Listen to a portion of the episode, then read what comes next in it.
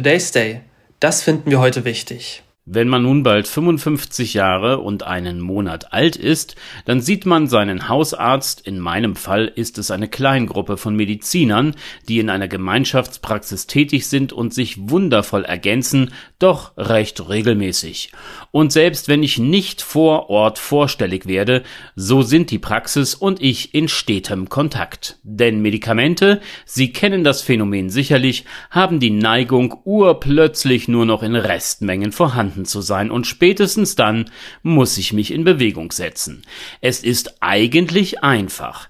Entweder ich fülle online eine Rezeptanforderung aus und lasse mir das gewünschte Papier per Post nach Hause kommen, oder ich greife, wenn es wirklich dringend ist, zum Telefon und kann dann den Medikamentenberechtigungsschein bei einem kurzen Stelldichein in der Praxis abholen. Easy. Es geht allerdings auch schneller und unkomplizierter, um nicht zu sagen digitaler.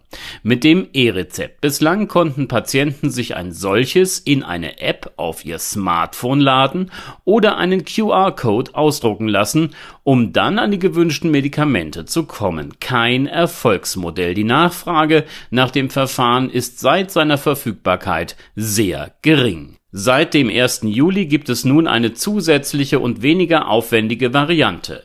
Der Arzt stellt das E-Rezept aus, es wird auf einem Server hinterlegt.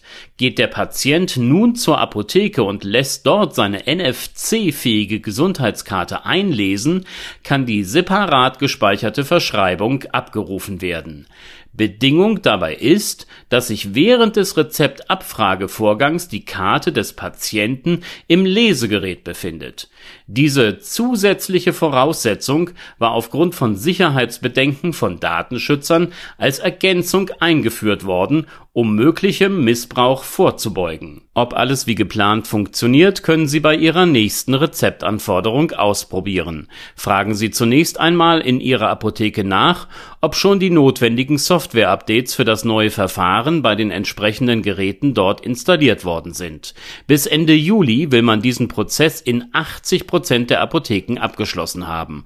Und selbst wenn das der Fall ist, bedenken Sie bitte, in der Fläche ist das System nie umfänglich getestet getestet worden, in den Praxen kann es Probleme beim Erstellen der digitalen Signatur geben.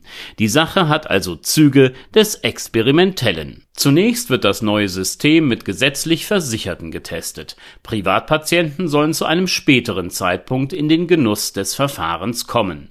Und ab ersten ersten vierundzwanzig parallel zur verpflichtenden Einführung der elektronischen Patientenakte müssen alle Arztpraxen E-Rezepte anbieten können. Langfristig bietet das E-Rezept die Möglichkeit, Verwaltungsabläufe zu vereinfachen. Zudem lässt sich eine Menge Papier einsparen. Für Privatpatienten wäre es dann noch wünschenswert, wenn die Einlösung der Verschreibung der privaten Versicherung direkt übermittelt werden würde, damit diese den vom Patienten kreditierten Betrag zeitnah erstatten kann. Zunächst einmal ist jetzt die Einführung des Verfahrens abzuwarten. Stolpersteine wird es genug geben. Und deshalb ist es auch gut, dass die papiernen Varianten ärztlicher Verordnungen vorläufig noch verfügbar und vor allem einlösbar sind. Today's Day, ein Projekt von netkios punkt digital.